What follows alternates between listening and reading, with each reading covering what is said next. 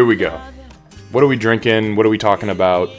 Well, we had a pretty good episode about how to build your own tequila collection, and we managed to get through the whole thing without mentioning more than maybe one or two brands. Yeah. So the bonus is just to let you know what we consider some brands you might actually think about. And once you- again, we're not sponsored by anyone or Not anything, sponsored? any entity. Oh, you just opened that bottle, and it's Yeah. early in the morning, and uh, It smells good. We, we're just we're just having to try a couple of just to make sure we're right.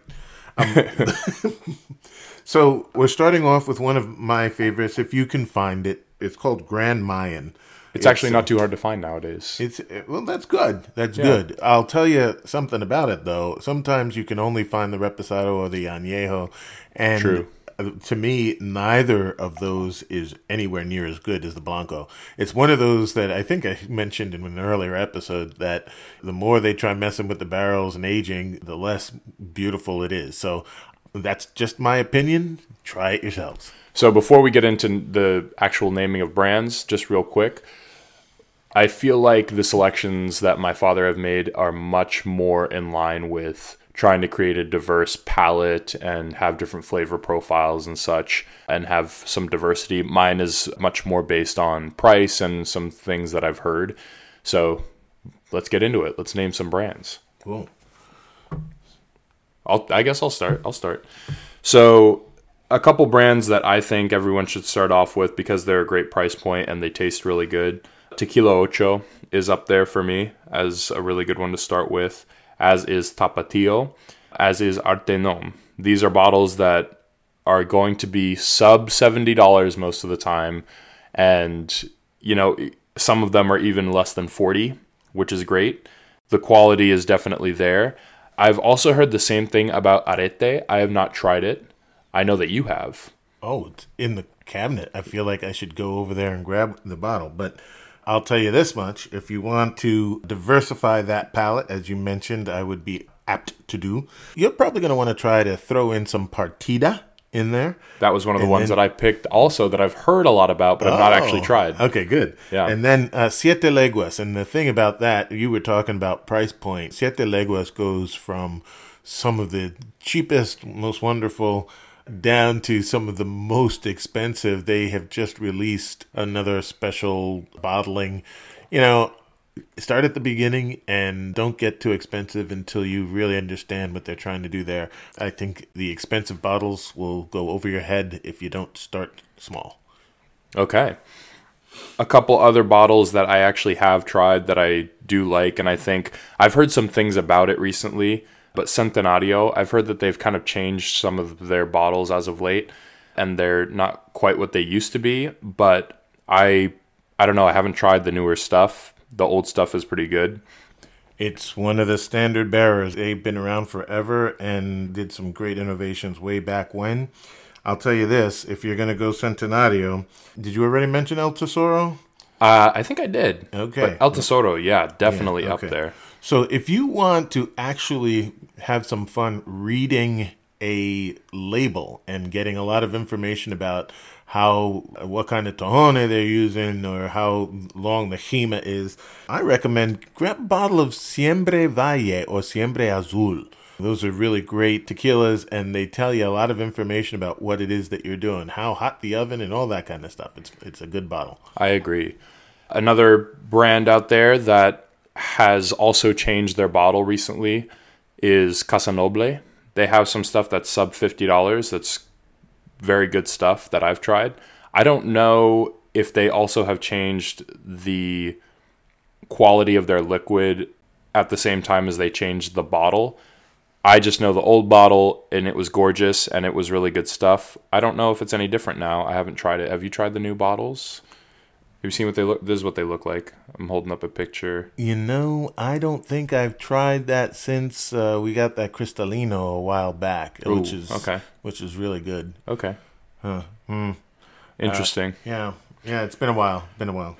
So, some other cheap stuff that you might not necessarily want to sip on, but is a good price point for possibly either mixing or just getting that idea of what agave tastes like. So, you know, put a little bit in your hands, rub it out, and we, we won't even get into that whole thing again.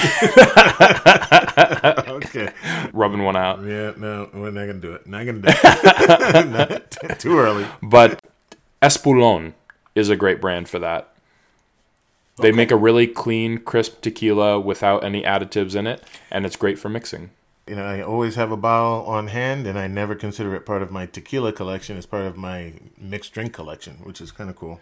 Another quick tip for those of you who are shopping at Total Wine and More if you have a price that ends in a nine, they're eligible for those discount coupons that you get if you actually sign up for their stuff. But if it ends in a seven or something else, then you can't apply the discount. So if you see something with a seven on it, that means it is severely discounted. So go for that stuff. Where is that now? That's a Total Wine and More. Total Wine. Okay. Yes. Okay. So I have a few recommendations that will break the bank. So the next four, I say just take a good look at all of them and then decide on one to start your collection as that. Remember, we were talking about you need a crown jewel. So there is one for people who really love tequila and know what they're doing. That's Fuente Seca. But then uh, you can decide to, and, and there are a lot of blancos in Fuente Seca um, that you might try. We have about five or six of them. Some of them are truly pricey, but they're all really good. Then comes Loco. I the amber, which is their reposado, is really really good. But again, break in the bank, break in the bank. Just choose one. For those who don't really yet get the agave forward flavor and just want to see what happens when you really super age, try the Asombroso. Why not? It gets pricey, but you know what? It's great for beginner tequila drinkers who don't realize the range that tequila can take. So another one that kind of breaks the bank, but if you stay to the Reposado or the Blanco, it's at a good price point. It's a good crown jewel bottle. Is Adictivo. We mentioned it last episode that we did, and it's definitely a standout bottle and very beautiful and has that interesting cap. Adactivo might also double for additivos, um, but okay. um, like we said, this is not just about pure, clean, straight tequila, but about all the different tastes that might come with it and what has happened recently in the market and how much fun it could be, especially for people who are just breaking in. Some other bottles that I've heard are good, but I don't necessarily love or haven't actually tried. So either don't love or haven't tried. This one I haven't tried, but I would love to try it. San Matias Tahona, I've heard is really good stuff. I have also heard that Lalo is pretty good. I haven't tried it. Oh, the son of the maker. Okay, keep going. And then some that I have tried but really do not like are Tequila Chamucos. I really don't like it, but a lot of people say it's a good place to start and it's a really good price point. And one more that I like that I don't think anyone else really likes that's into tequila, that's all about tequila, or two, actually, I'll say that a lot of people that are really into tequila will kind of shun, but I think are good, are Don Pilar. And this one gets mixed reviews. Some people really like it, some people really don't like it, but Herradura. Mm, okay, I think I put that in the category of uh, Jose Cuervo. They know what they're doing, and if you get the good ones, it's good. But if you go to their schlock, it really turns you off. Fair enough, fair enough. Um, okay, just two more Go for it. that I want to mention because I can't have an episode about why not have a crown jewel without mentioning them both. One, Tears of Llorona. It is uh, an extra añejo that really makes the grade. If you're looking for one crown jewel, you might consider that one. And the other one is an interesting story. I think we're probably going to end up doing a whole episode on this one, but it's called Porfirio. And it's a story of great tequila and a family struggle and a bunch of what I think are out there, what I call imposter bottles. So you got to be really careful and try and get the one that really is the good stuff. But uh, we'll do a whole episode on that. But if you see a bottle of Porfirio, Uh, why don't you pick it up and we'll talk about it later? All right. Let's one more time run through all these brands real quick if we can. So just so that if anyone missed any right now, they can hear them again. So I'm just going to kind of run through some of the ones that I took notes on. Arette, Siete Leguas, El Tesoro, Centenario, Espolon, Herradura, Tequila Ocho, Tapatio, Partida, San Matias Tahona, Lalo, Adictivo, Artenom, Chamucos, Casanoble, Don Pilar. And I will just add Grand Mayan if you can find it. I think you mentioned Partida. Mm-hmm.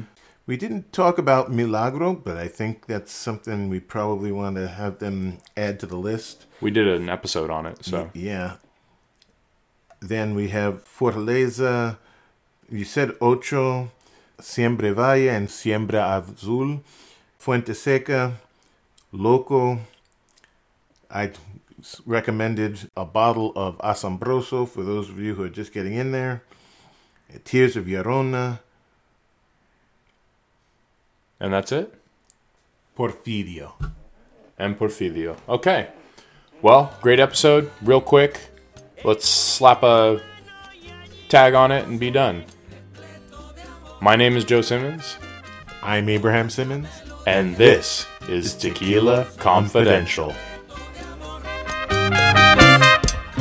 y nos encontramos y de amor llenamos